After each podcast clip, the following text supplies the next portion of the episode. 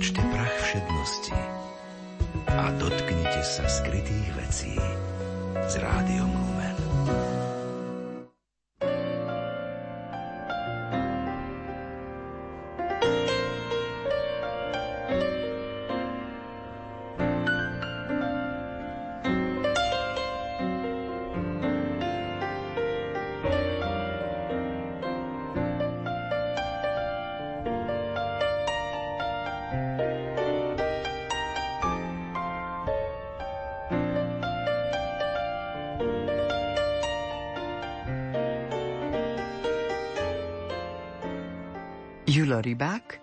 Posledný rok s Pavlom Štrausom.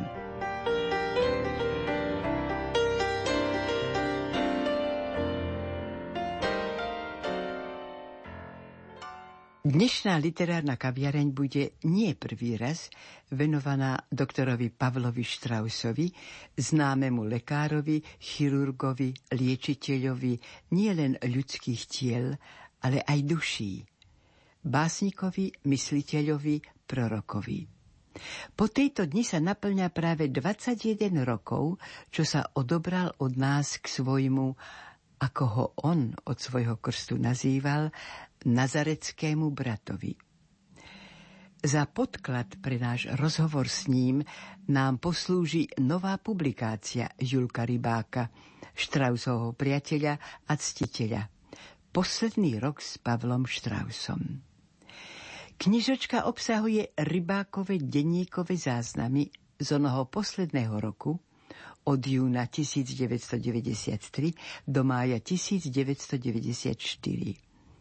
3. júna 1994, ako vieme, nás Pavol Strauss opustil. Ale keďže ako on dal názov jednej svojej knižke Život je len jeden, život tu i tam, je len jeden. Tak iste sprevádza milované Slovensko u najvyššieho a u sedem bolestnej matky, patrónky Slovenska, svojim neustálým orodovaním. Keď už raz bol rybákov posledný rok s Pavlom Štrausom, musel byť aj prvý a nejaké roky medzi tým – Prvý rok sa datuje od 1. júlového dňa 1982, teda pred 33 rokmi, keď dostal poštou od priateľa Blažeja Krasnovského knižočku Pavol Strauss Zákruty bez ciest. A prvý raz držal v ruke text autora, ktorého meno nikdy nepočul. A pritom taký text, že si po prečítaní pár stránok musel do zápisníka poznamenať. Som šokovaný, že taký Slovák, chirurg, existoval. Či existuje? A ja o ňom nič neviem. Je skutočne nepochopiteľné, že takéto veci úplne vypadajú z krvného obehu národa. A o deň neskoršie si píše, je to fantastický muž. Pavol Strauss. Je to heroický život, ktorý by si zaslúžil zaradenie do žízni zamečateľných ľudí. Veď u ňoho musí byť rozsiahle rukopisné dielo, denníky, poznámky, korešpondencia. Slovensko, Vary, naozaj nemáš o to záujem? Pripomeňme, že toto volal Julo Rybák, keď držal v rukách Štrausovú útlu 90-stranovú knižočku a Štrausové dnes vydané zobrané literárne a mysliteľské diela predstavujú 10 monumentálnych zväzkov. Šťastie že v tom čase prvého stretnutia so Štrausom mal rybák vypestovaný zvyk života so zápisníkom, či dokonca do zápisníka ako do dutej vrby, ako sám hovorí. A že všetky tie ďalšie roky jeho vzájomného spolužitia so Štrausom od prvého stretnutia po rozlúčku sú na stránkach jeho zošitov zachytené a postupne sa prevteľujú do série knižočiek v dotyku s Pavlom Štrausom. Teraz teda máme v rukách publikáciu, ktorá mapuje finále tohto ich spolužitia. Zalistujeme si v nej.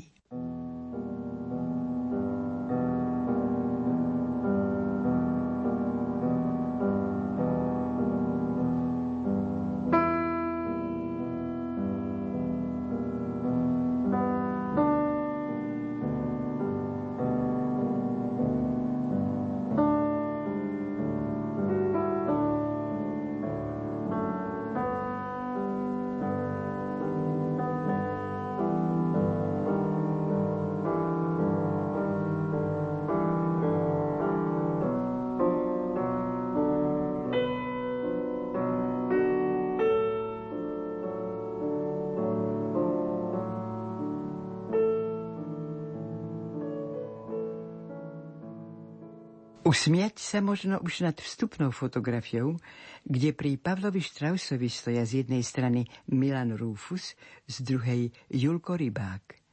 Všetci trajali ptáci, ba priam z jedného hniezda. Veď Rufusova závažná poruba a Rybákova partizánska vtedy nemecká ľubča sú od Štrausovho Liptovského svetého Mikuláša len na skok. A nad to Všetci traja drali s príslušným časovým odstupom lavice jedného a toho istého chýrneho Mikulášského gymnázia. O tom, ako si Strauss a Rufus hlboko vážili svoje vzájomné priateľstvo, svedčí aj tu znova uverejnený list, ktorý Rufus napísal v júni roku 1985 a potešený Strauss sa musel ním pochváliť, a poslal ho hneď aj rybákovi so slovami Dostal som nasledovný list od Milana Rúfusa, náhodou v ten deň, keď mi vrátili už slúbené rukopisy. Milý pán primár, keď som poprvý raz zalistoval vo vašom rekviem, rozhodol som sa, že si to odložím na neskôr. Ja sám som vtedy ako baráber lámal tvrdé skaly a trochu som bol pri žile – Bál som sa to prerušiť. Teraz som zistil, že som sa múdro rozhodol nechať si na to čas, keď ma to pustí zo služby. Pripravili ste mi veľmi pekné chvíle. Čo o nich povedať? Tušil som, že vy sa po prosektúre nebudete môcť pohybovať ako úradný koroner ohliadač mŕtvol, ktorý je šerifovi po ruke. Predpokladal som, že sa budete musieť brániť, že sa budete brániť tak, ako sa bráni perlorodka ostrému zrnku, ktoré sa jej dostalo do organizmu. Bránili ste sa presne tak.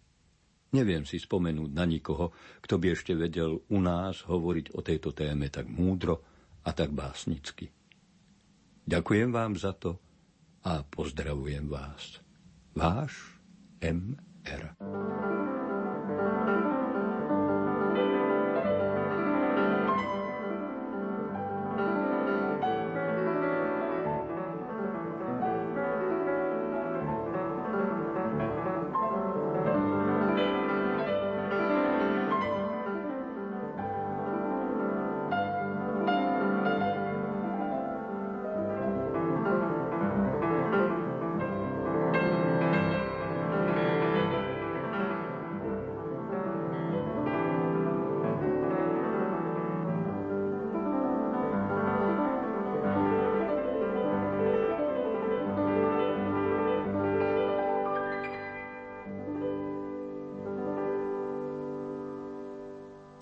Rybák pripísal túto publikáciu, ako píše vo venovaní, vzácnému priateľovi a učiteľovi monsignorovi Jozefovi Tótovi, ktorý nám dáva príklad, ako treba s bázňou stáť pred horiacimi tabuľami radiačného evanielia Pavla Štrausa.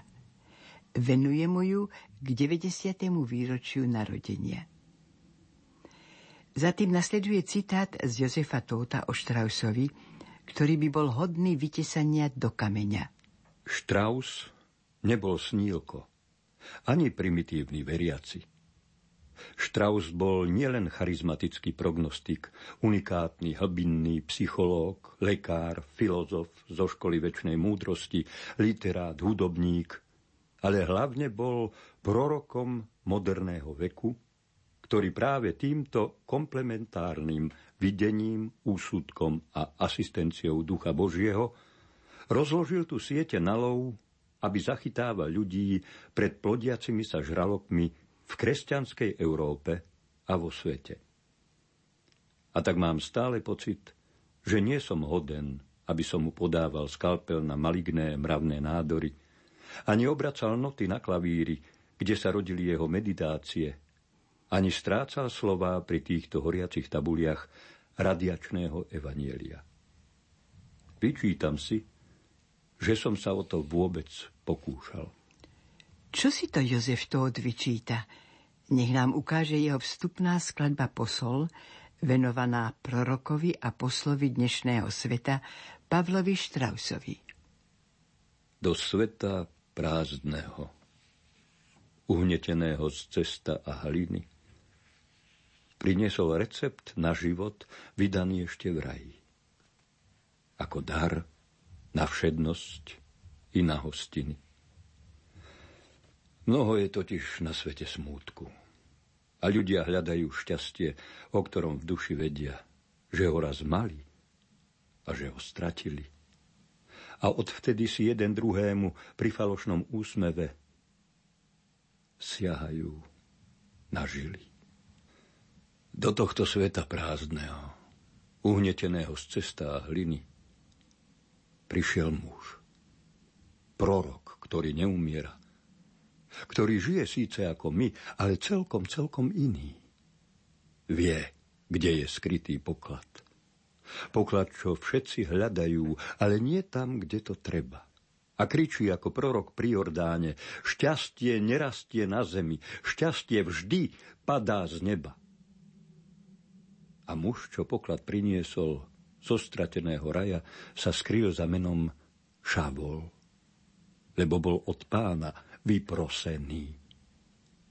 A našiel toho, ktorý mal prísť, zo ženy narodený a starý svet padol. A preto odkryl poklada šťastie, ktoré človek cez tisíc ročia čakal a stratil sa v ňom smútok a od radosti plakal. Veď stal sa zázrak. Proroctvo sa splnilo a stratené sa vrátilo. No ešte sa hnal na Tátošovi, zachrániť staré a zlomiť raj nový. Na Tátošovi. No kto si nad ním v prudkom svetle pri Damašku nahol a oslovil ho ako otec syna. Šávol, šávol, všetko si pochopil. Choď, aby to všetci pochopili, aby našli, čo hľadali. Už netreba čakať, veď už dosť čakali a pripraví ich na videnie, na obrátenie, na katarzu. A nebudeš sa volať už Šavol, ale Apoštol a brat Pavol Starzu. A tvoje rekviem za živých sa na piesen lásky zmení a zaznie ako chorál a ako hymnus pri vzkriesení.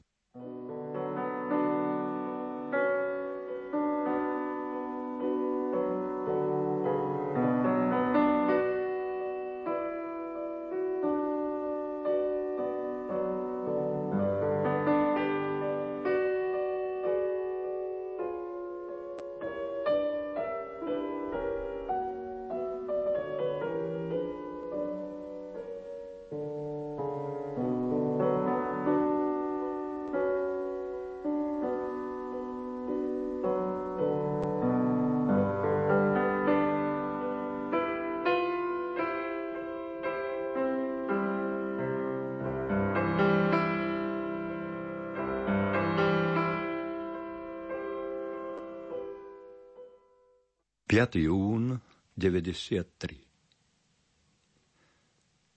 Včera som v Štrausovom zamostom času čítal, že na dne lásky je nenávisť. A čo ako som sa snažil predstaviť si podobnú premenu, nejako sa mi to nedarilo. Nebude skôr pravda, že na dne čoho je nenávisť, nemôže byť láskou?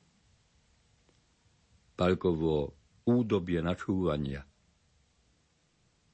Asi človek dopovie, čo si mal povedať a čo chcel iným povedať, nastane údobie načúvania. Z vesmírneho ticha zalietajú do nás vlnenia, ktoré sa v nás rozlejú do šťastného uvedomenia seba samého i v konfrontácii so všetkým, čo svet môže obsiahnuť. A tá konečná zámlka bude jeho vyvrcholením. Nemôžem sa ubrániť, aby som ako o našom stretnutí nečítal Štrausové slová. Všetko je jednoduché i zložité. Žije zo seba, ale má korene mimo seba. Všetko vyzerá prirodzené, ale i neprirodzené, skôr nadprirodzené. Všetko má koniec v sebe, ale je nezničiteľné. Všetko sa rodí bez príčiny, ale je plné zmyslu. Všetko plinie úchylkami, ale výsledok je priamy. Všetko je riadené potrebami, ale stály zdroj všetkého ostáva láska. Všetko sa uberá prestávkami, ale vo všetkom je nutnosť a plán. To rybákovo čítanie Štrausovho rukopisu za mostom času trvalo do tých čias, kým si 2. júla 93 nenapísal. Palkov most za mostom času je dočítaný. Slovensko sa má na čo tešiť.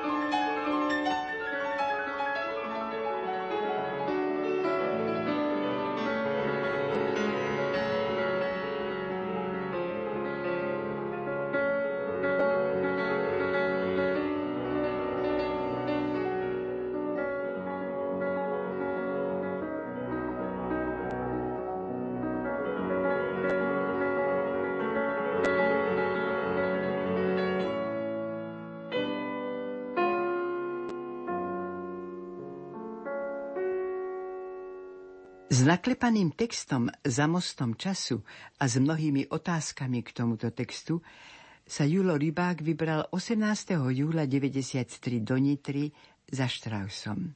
Svedčia o tom takéto záznamy. 19. júl 93, druhý deň strávený u Štrausov. Prvá vec ráno, otiahnuť záclonu, vytiahnuť hore roletu – a otvoril sa mi pekný výhľad na Štrausovie záhradku. A teraz do čítania rukopisu za mostom času, pretože včerajšiu porciu sme s Palkom prešli. Musím povedať, že Pálko sa včera veľmi čudoval tým červeným škrtom v rukopise a vôbec si nevedel spomenúť, kto ich, a teda aj zásahy tuškov, robil. Ako povrchne som čítal, nie prvý raz, nasledujúci zápis – a teraz ma ohromil jeho závratný zmysel. 18.9.83 Keby sa zastavila tendencia k autodeštrukcii ľudského plemena, mohlo by to viesť k symbiotickým tendenciám, ako vo svete prostobunečnom, kde žijú jednotlivé živé kategórie už len keď sa vžijú jedni do druhých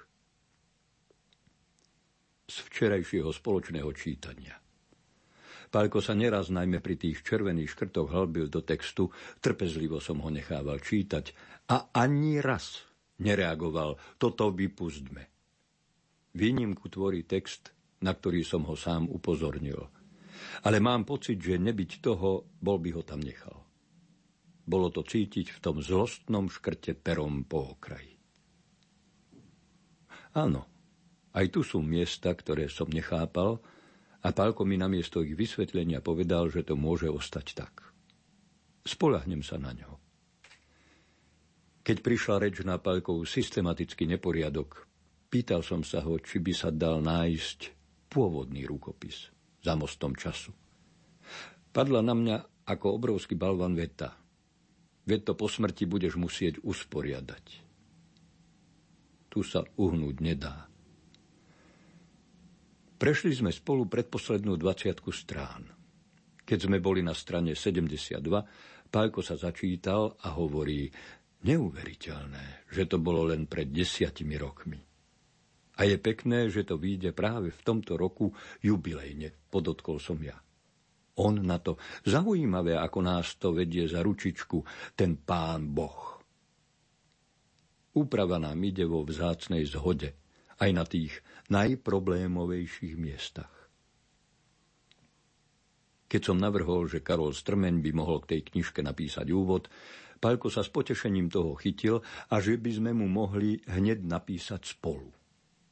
Hotový list nesiem kvôli šťastnej ruke na poštu do Košíc.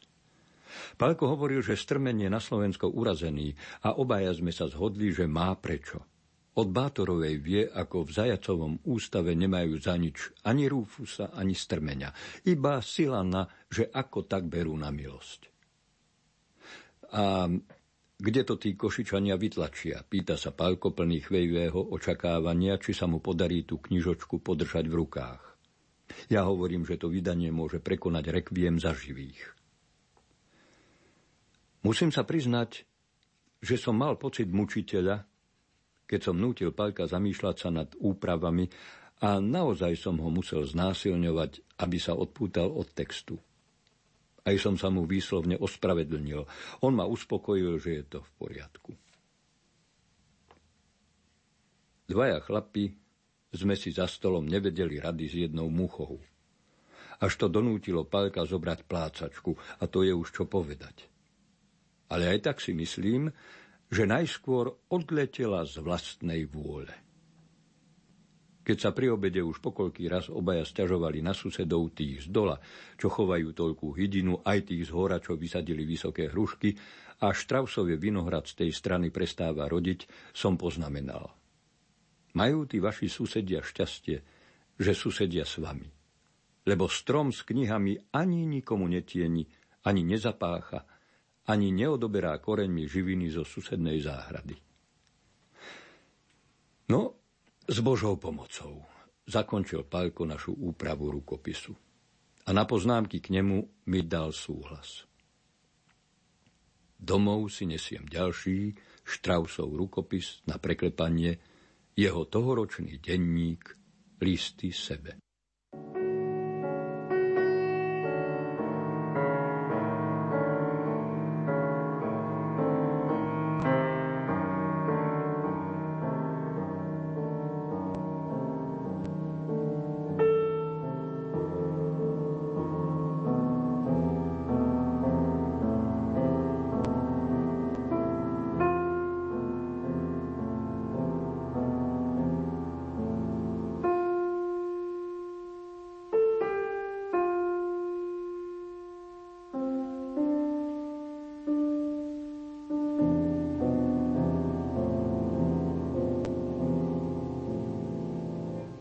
Čitateľom Rybákovho posledného roku s Pavlom Štrausom iste neujde, za kým potešením, ba priam rozkošou vychutnáva autor situácie, kde môže vinom autorovi objavovať črty obrazu Pavla Štrausa. Ako by veril, že takouto okľukou sa nám často našim videním podarí postihnúť Štrausa skôr, ako keď ho máme pred sebou priamo z oči v oči. Výstižne nás o tom presvedčia záznamy sprevádzajúce čítanie Hanusovho prekladu knihy Petra Lipperta o láske aj bolesti. 3. august 93 V Hanusovom úvode ku knihe Petra Lipperta o láska aj bolesti je neskutočne vystihnutý Pavol Strauss i jeho poslanie v tomto národe. Prichodí nám veriť, že každý časový prielom má svojho majstra povstávajúceho z anonimného lona ľudu zvládnuť Leviatana a klásť pokuse základy nového duchovného sveta, ktorý má byť domovom nastávajúceho pokolenia – 20. storočie prihrmelo svetovou vojnou ako apokalyptická oblúda, ktorá urobila otáznou európsku existenciu, trvanie staroustálených poriadkov. Nepomer síl oproti príkrosti problémov černie sa pred zrakmi ako nemý vrch. Všetky vedúce mysle sú zapriahnuté do hľadania ciest a súvisov, do omakávania pôdy, Ide najmä o existenciu kresťanského človeka v situácii povojnovej od základov zmenenej, ako uplatniť dedictvo kresťanské, ako zasadiť doň a ako z neho vybudovať dnešného človeka tak roztrhaného a mučeného rozpormi. Výsledkom nemá byť polotvor umele pospájaný, ale človek živý, harmonický, pevne zakorenený v skutočnosti, pospájaný s živou pospolitosťou – Tomuto problému sa venujú dnes najlepšie hlavy. Áno, Strauss je osudovo zviazaný s tým, čomu sa tu hovorí osud európskeho človeka. Nakoniec nájdeme v Hanusovi prorocké slová, ktoré sa takým zázračným spôsobom naplnili. Ľahko si vieme predstaviť, že spomedzi nás výjde slovenský Lippert. Téma, na ktorú som ešte nikdy nepomyslel – že Štrausovo dielo vykvitlo z plnosti slovenského ducha jeho doby zo vstlaku onej magmy, ktorá si nakoniec našla tento priechod. 4. august 93 Ako nemyslieť na Pavla Štrausa pri Lipertových slovách? Potom myslíme, že už jeho prostá prítomnosť robí svet jasným a krásnym, aj vtedy, keď v skutočnosti neutíšil nejakú našu biedu. Áno, môže byť, že dobrota takého človeka nám dáva nazrieť na inú stranu pozemského života, do akéhosi neba, takže myslíme, že sme zostali stáť pred samým Bohom. Áno, je možné, že pre takého človeka aj v Boha veríme, v Boha naozaj dobrého. A zdá, toto je najhlbšia a najživšia viera v Boha. Viera, ktorá má svoje korene v zážitku dobrého človeka.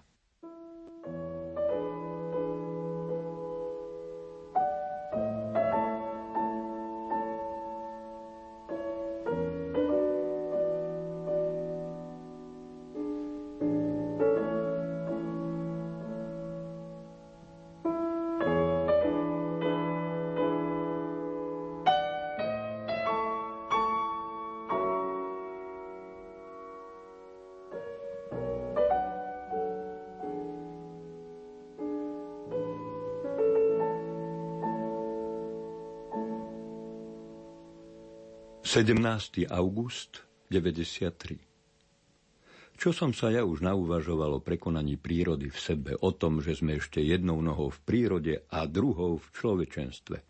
A Lipert, Vecej príroda a nadpríroda v knihe o láske aj bolesti, to tak nádherne vysloví, že mi ostáva len zastať v údive nad jeho múdrosťou a plesať nad jeho krásou. Áno, denno-denne sa o tom presviečame, že napätie medzi prírodou a nadprírodou siaha najhlbšie a má najväčší vplyv na stvárňovanie nášho života. Že v tomto napätí spočíva úloha a záhada svetohybnej veľkosti, ktorú nám je dané prežívať v celej jej trpkosti. Ako príklad nadprírody uvádza Lippert Kristovú horskú reč ako mravný program nadprírody, kde naozaj všetko odporuje zdravému prirodzenému rozumu. To isté platí aj pre Matúšové evanelium o láske, okolo ktorého krúžime v letokruhu 60. Najvyšším zákonom nadprírody je láska. Najvyšším zákonom prírody je jej opak. To potvrdzuje naše konštatovanie v letokruhu, že láska žiada obrátiť všetko hore nohami. Bolo by treba povedať so všetkou rozhodnosťou a plným hlasom. Princípy trhového hospodárstva sú prirodzené zákony v ľudskom spoločenstve. Nádherne dialektické poňatie vzťahu prírody a nadprírody. Príroda musí byť nad prírodou. Poprvé rozvinutá, po druhé stvárnená, po tretie prekonaná. Tomu, čo sme si vyššie hovorili o trhovom hospodárstve, treba z Liperta ocitovať Čujte, čujte ľudia, slová, nie pochyby, že príroda musí byť v nás stvárnená, sformovaná, áno, spútaná. A toto formovanie a sputnávanie je podstatne, áno, jedine v rukách a silách nadprírody. Dnes už neveríme vo formujúcu silu civilizácie, prirodzeného pokroku. Po toľkých úpadkoch do najhoršieho barbarstva, ako sme ho zažili ešte v našom 20. storočí, nemôžeme už veriť, že masa ľudí, národov a ich vodcov holým ohľadom na pokrok národ, alebo triezvým uvažovaním o obecnom dobre, v ktorom je zahrnutý aj vlastný osoch, dospeje k prenikavému formovaniu svojej prirodzenej divosti, svojej neprirodzenosti.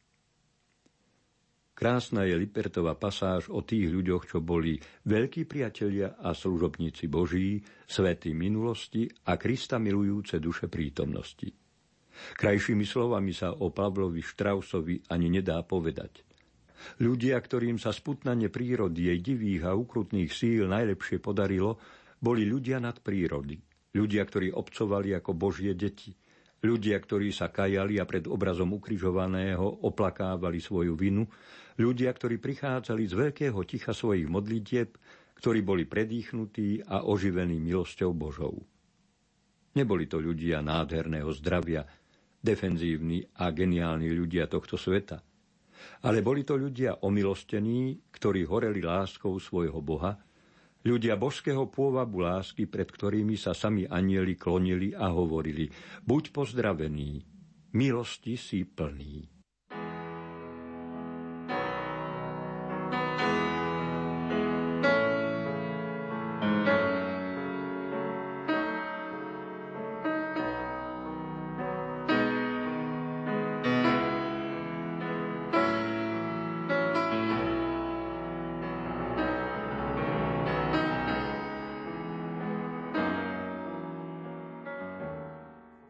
4. september 93.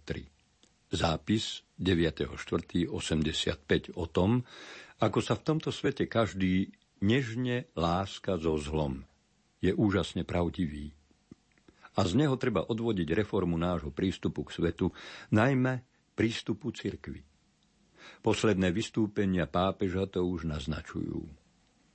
Pamätajme, nič sa nemôže stratiť z toho, čo je – nič sa nemôže stratiť, lebo nie je. A to, čo je, podlieha metamorfóze. I naše výtvory, i naše životy, ale do nenávratná sa nemôže prepadnúť. To je nádejné. Karta sa obracia bez nášho pričinenia. Život je len pred prebudením.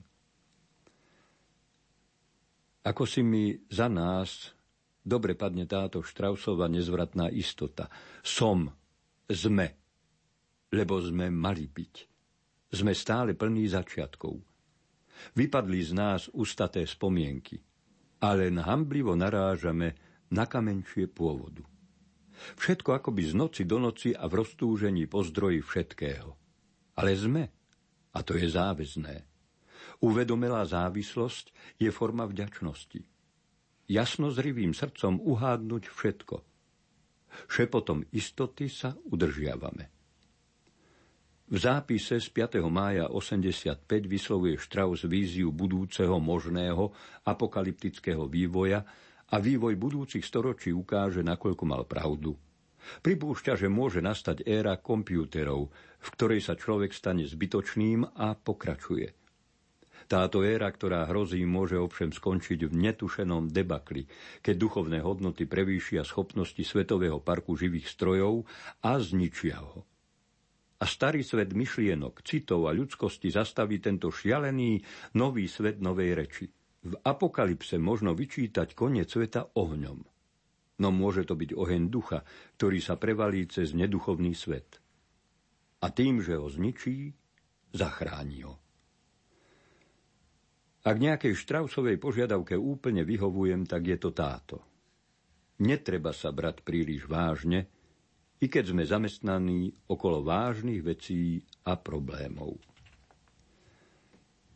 5. september 93 Keď čítam Štrausovú otrasnú pretuchu budúceho vývoja zo 4. júna 85, uvažujem, že na zastavenie tejto úžasnej lavíny, čo sa na nás valí z popieraného neznáma, už ľudské sily nestačia – tu pomôže naozaj len najvyšší materinský princíp, ktorý podľa predpovede Daníla Andrejeva prestúpi postupne všetky svety a zasiahne aj k nám. V procese poznania zákonov okolitého sveta vlastne ešte stále zostávame v rámci prírody, zakliaty v nej ako príslušníci zvieracej ríše. Poznávame svet, aj zvieratá tak robia. V záujme čo najdokonalejšieho prežitia – Proces poznania sa stáva skutočne ľudským. Opustí prírodné hranice vtedy, keď sa človek obráti k sebe. To je to, čo v ostatnej prírode niet. Seba poznanie. To všetko mi začalo chodiť hlavou, keď som čítal Štrausové slová. Keď sa uváži komplexnosť biologických poznatkov a zrovná s roztrieštenosťou a neúplnosťou poznatkov psychologických a vývoja kognitívnych znalostí z oblasti umenia a ducha – ostáva len radostný pocit z budúcich vedomostí. Lebo čo môže byť, je vždy potenciálne prítomné. 19. september 93 Štrausovým úvahám o dnešnej civilizácii, ktorými si chcem otvoriť púchovskú prednášku, sa prosia slova proroka Izaiáša. Hľadajte pána, kým ho možno nájsť. Volajte ho, kým je na blízku. Nech zanechá bezbožný svoju cestu a zločinec svoje zámery. Nech sa vráti k pánovi a on sa nad ním zmiluje, k nášmu Bohu, lebo on veľkodušne odpúšťa. Lebo moje myšlienky nie sú vaše myšlienky a vaše cesty nie sú mojimi cestami, hovorí pán.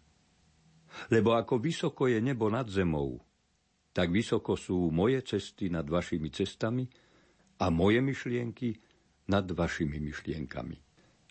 V rozhovore s Nikodémom je aj znamenité Štrausovo duch veje kam chce. Nečuduj sa, že som ti povedal, musíte sa znova narodiť. Vietor veje kam chce. Počuješ jeho šum, ale nevieš, odkiaľ prichádza a kam ide. Tak je to s každým, kto sa narodil z ducha. Áno, až sa tak fyzicky hmatateľne znovu zrodíme, ako Pavol Štraus potom pocítime opäť fyzicky, onen vietor, ktorý veje kam chce, ktorého šum počuješ, ale nevieš, odkiaľ prichádza a kam ide. Jediný zmysel hluku našej civilizácie je prehlušiť šum tohto vetra.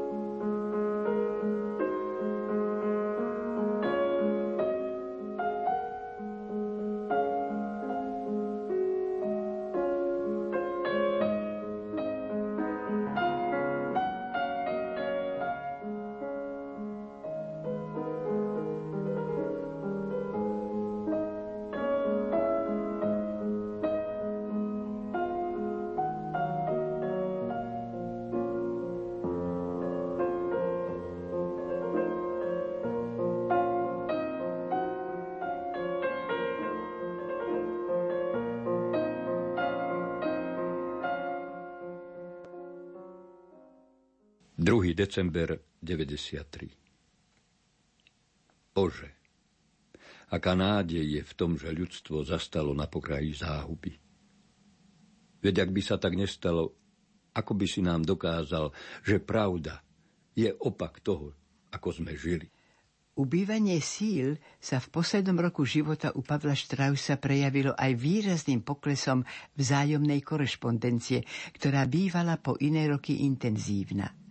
V knižočke Posledný rok s Pavlom Štrausom už nájdeme zachytené len tri Štrausové listy Julovi Rybákovi. Poslednému listu sa budeme venovať zvlášť. A tie prvé dva znejú takto. Drahý Julko, už je po tej televíznej pohrome. Tak vytrhnú človeka z tej už obligátnej samoty. Oboch nás trápi, že si odišiel z prichystaného obeda. Ja som s nimi musel ísť za kolegom. V stredu som mal voľno a včera tá celá čeliatka zas došla. Už aj knihy odfotografovali a tým je koniec. Pritom som zistil, že už nemám zápisky diletanta. Dúfam, že na to celé zabudnú. V takejto rozvirganej dobe je príhodná tá moja vyskúšaná kútiková existencia. Ešte voľa čo napísať, voľa čo vyhľadať. A amen. Dnes sa ohlásil pán inžinier Kubík na budúci týždeň. Ešte donesie pár knižiek, nemal som ani desať kusov. Ľútom mi je, že ešte Karol Strmeň neposlal svoj úvod. Asi neverí, že to už tak z hurta ide. Z fázy veľkého výdychu ťa od srdca pozdravujem. Palo. Nitra, 15.10.93 Drahý Julko, žijeme v totálne pomílenom svete. Nielen v našom parlamente je toľko psychopatov, ale pozrime na Rusko a na Talianov a na Ameriku. Kde sa vysťahovať? Pre nás je jediná garancia v našich rokoch. Už sa len úkosom možno prizerať na dianie u nás, ale i vo svete. Darmo hľadať normálneho a poriadného človeka. Sú osobnosti, ktoré ako diablov magnet priťahujú toľké podradné osobnosti. My sme už stratili zmysel na pochop ľudskej uvážlivosti a slušnosti. Všetko horí okolo nás a v nás. Antikrist je tu. Či aj v nás? Okrem hudby je všetko odporné. Diabolská je samota. Človek zbavený všetkého. Na teraz sa musíme sami seba opýtať, ako pomôcť tomuto svetu. Ja som človek modlitby. A čo také slabé netvoriť môžu ubožstva? Má to písanie voľáky zmysel? Ako všetko je rozdelené, sú tu samé kliky, čo organizujú záujem čitateľstva. Moc tých veľdiel nemajú. A čudné sú aj postavy tých priaznivcov. Kresťanstvo vypadlo z ich evidencie. Určite nie sme jediné vzory. Ale máme v sebe Krista. Len to je nádej sveta. V tom ťa od srdca pozdravujem. Palo. Nitra, 14.4.94 Posledný mesiac posledného roku s Pavlom Štrausom máj 1994 začal pre Jula Rybáka, ako sa neskôršie ukázalo, akýmsi zlovestnými signálmi. Už to, že v tomto čase na tretie východoslovenskej akademické dni v Prešove chystal prednášku pod názvom Štrausova oslava pohanenej smrti. Porovnajme niektoré záznamy k spomínanej prednáške. 29. apríl 94 k prednáške o Štrausovi. Príklad veľkej kresťanskej integrujúcej osobnosti, ktorú Slovensko darovalo svetu, aj keď ju samo nepoznalo. Táto prednáška si kladie za cieľ aspoň o kúsoček zmierniť tento paradox. Nasledujúce karetové slová treba spojiť so záverom Štrausovej kolísky dôvery. Kareto? Nie, sestry, nie, bratia. Buďte presvedčení. Exodus sa začína, keď prijímame krst, ktorý normálne pozostáva z vody a končí sa vtedy, keď budete pokrstení svojou vlastnou krvou, ale všetkou, všetkou, všetkou. Strauss? Všetku zažitú krásu prírody, umeleckú, všetku prepožičanú tvorivosť vraciam, pane, do tvojich rúk a do tvojho milostivého srdca. Život nie pre seba, ale pre všetkých. Spása nie pre seba, ale pre všetkých. 2. máj 94 k Prešovskej prednáške. Musíme byť na poplach na záchranu smrti. Aký umelec zobrazí raz a v akom žánri umenia Pavla Štrausa na nitrianskej patológii. V čase, keď my naponáhle zahrabávame svojich mŕtvych, on dlho hľadí do ich tvári a múdry režisér nevyhovel Štrausovej žiadosti, aby ho ponechali po 70 pracovať. Myslel totiž na nás a na to, čo má pre nás ešte vykonať. V noci pri spomienke na radradom kopené Štrausové vznešené prívlastky k smrti mi napadlo, že z toho by sa dali stvoriť litánie k smrti. Kto vie? Možno sa ich raz budú ľudia modliť. Veď sú to litánie. Litánie k smrti. Len, len, že za každou charakteristikou nemá človek chuť zopakovať oroduj za nás. Domov života – hlavné kritérium života. Lúčavka ľudskej zloby. Krásne pozadie života. Filtračná stanica väčšnej životnej obnovy. Informátor našich pomílených očí. Posledný odrazový môstik našej nádeje. Ústie do ríše pravdy. Brána do väčšnej slobody. Hlavný program života. Vrchol budúcnosti vyústenie do absolútnej skutočnosti. Najzaujímavejší, najtrvalejší a najzáhadnejší kút života. Najlepšia učiteľka skromnosti. Najľahšie pochopená spravodlivosť. Záchranca našich životov, ktorá dávaš životu cenu tvárnosť i tvár, cez ktorú môže človek lepšie dovidieť do seba – ktorá si len deformovanou láskou, ktorá vracia životu jeho podstatné rysy, ktorou život vrcholí, pre ktorú nie je nič dôležité, ktorú Kristus prijal do seba a urobil z nej dvere k sebe, ktorá si ako ochotné padanie listov, ako vrávorajúci tieň ošial podstaty všetkého, opelená bunkami budúceho života ktorá si väčšine mladá. Veď o to pôjde v mojej prednáške. Skúsiť uveriť, že je to možné a že by to mohla byť cesta k preporodeniu ľudstva skrze smrť. Volám teraz, keď si znova čítam Štrausové slová, život. Je nenaplnený odliatok tisícich možností. Tie najlepšie a najväčšie ostanú v ňom nezobudené, ako v básnikovi tie najkrajšie básne, nenapísané. Keby sa tak dal život obrátene žiť, od smrti po narodenie, dopadlo by mnohé ináč. To by bolo možné len v pomyselnom antisvete, kde by sa dal obrátiť i formát, i závažnosť prežitého. A keby k nemu došlo v celosvetovej a celodejnej relácii, keď by sa malé i veľké projektily vrátili do svojich hlavní a zbraní a tie by sa vrátili do svojich výrobní, továrne by uvoľnili úrodnú pôdu a všetky individuálne aj medzinárodné spory by sa skryli do nenarušeného svedomia. Že by nás teda smrť oslobodzovala od všetkého, čo nám v tom veľkom úkole bráni? že by aj dokonalé naplnenie našej jednoty bolo programom našich životov na tej odvrátenej strane? Skúsme si to predstaviť. Nemá toto súčasné pohanenie smrti vlastne za cieľ zabrániť, aby sa smrť stala živou vodou, kriesiteľkou života? Veď ak je tento svet totálne pomílený, ako píše Strauss v poslednom liste, potom skutočným svetom môže byť len jeho antisvet. 10. máj 94.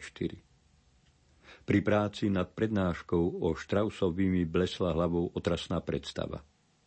Aby nás našla Štrausova smrť pripravených. V tom je jadro zmyslu môjho vystúpenia. Aby nám došlo, koho to k nám, Slovákom, milosť poslala, čo nám chcela jeho ústami zdeliť a aká je naša povinnosť vo vzťahu k tomuto odkázu pred sebou, pred svetom a pred Bohom. Keď som čítal Štrausov zápis, mŕtvým sme vždy rovnako blízky, akí sú nám oni blízky nielen v dušičkový deň. V dušičkovej atmosfére treba prežívať život. Koľko rečového a skutkového balastu by odpadlo. Odvrátený hlas.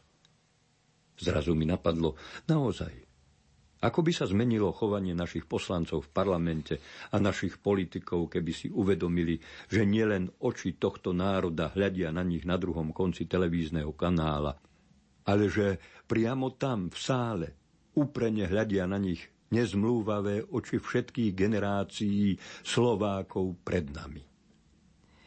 Julo Rybák bol s prešovskou prednáškou Štrausova oslava pohanenej smrti spokojný natoľko, že sa jej upravenú podobu do chystaného zborníka odvážil poslať aj Pavlovi Štrausovi.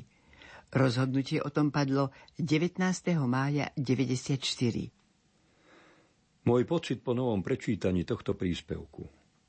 Je to pekne vyspievané. Asi sa odvážim poslať ho Štrausovi. Ako krásne sme sa s Palkom stretli. Dnes mu v liste spolu s kópiou príspevku posielam aj môj zápis prechádzky o objati Božej lásky v našej smrti a v texte Kolísky dôvery, ktorú práve čítam, on hovorí ale nepochopiteľný múr nedozierna bol stále medzi mnou a čnel z neviditeľna do neviditeľna. Nevedel a nevidel som, z čoho to je, ale dnes viem, že je to väčšiná a neotrasiteľná Božia láska – Netreba mať strach a úzkosti. To je zábezpeka života terajšieho i všetkých minulých životov. Môj spomínaný zápis.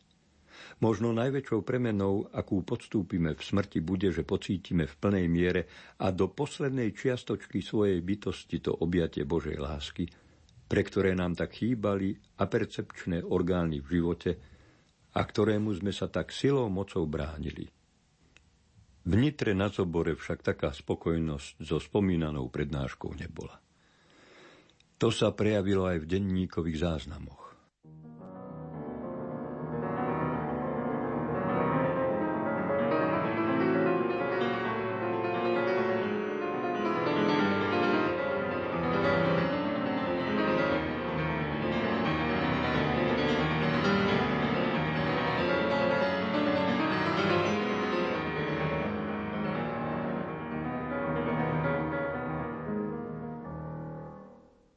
24. máj 94.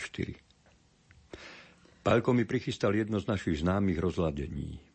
Po telefóne oznámil, že mi dnes písal reakcia na kópiu príspevku do Prešovského zborníka, ktorý som mu posielal.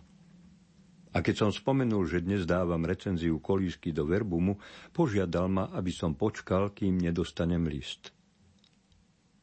Čo ako sa tomu bránim, rozladenie ma premáha. Až nakoniec prišiel 30. máj 94 a Julo Rybák si musel značiť do zápisníka. Pálkov obávaný list, ktorý nechodil a nechodil, sme nakoniec objavili v schránke. Znie takto. Drahý Julko, priznám sa ti, že sa mi ťažko prehltajú veci o sebe. No ale všetko by som bol prijal až na riadky na strane 5. Sa zdvihne geniálny básnik a mysliteľ, nemá v dejinách myslenia páru. Toto musíš vypustiť. Hnusil by som sa sám sebe. Neviem, čo sa so mnou robí, ale už sa sám sebe nerátam. Veď som už nemožný. Už pol roka som nebol v meste. Aj som chorý, aj nie som celkom. Hádam sa zotavím. Ako bude, tak bude. Je to vec hlavného plánovacieho úradu. Hm, nad nami. Dopisujem ten denník. Napísal som dve eseje. Proroci, to som poslal do Verbumu. Prípadne sa ich opýtaj. Druhá, úsmev, to som poslal do bratislavských listov. Ináč žijem ako na vejmínku.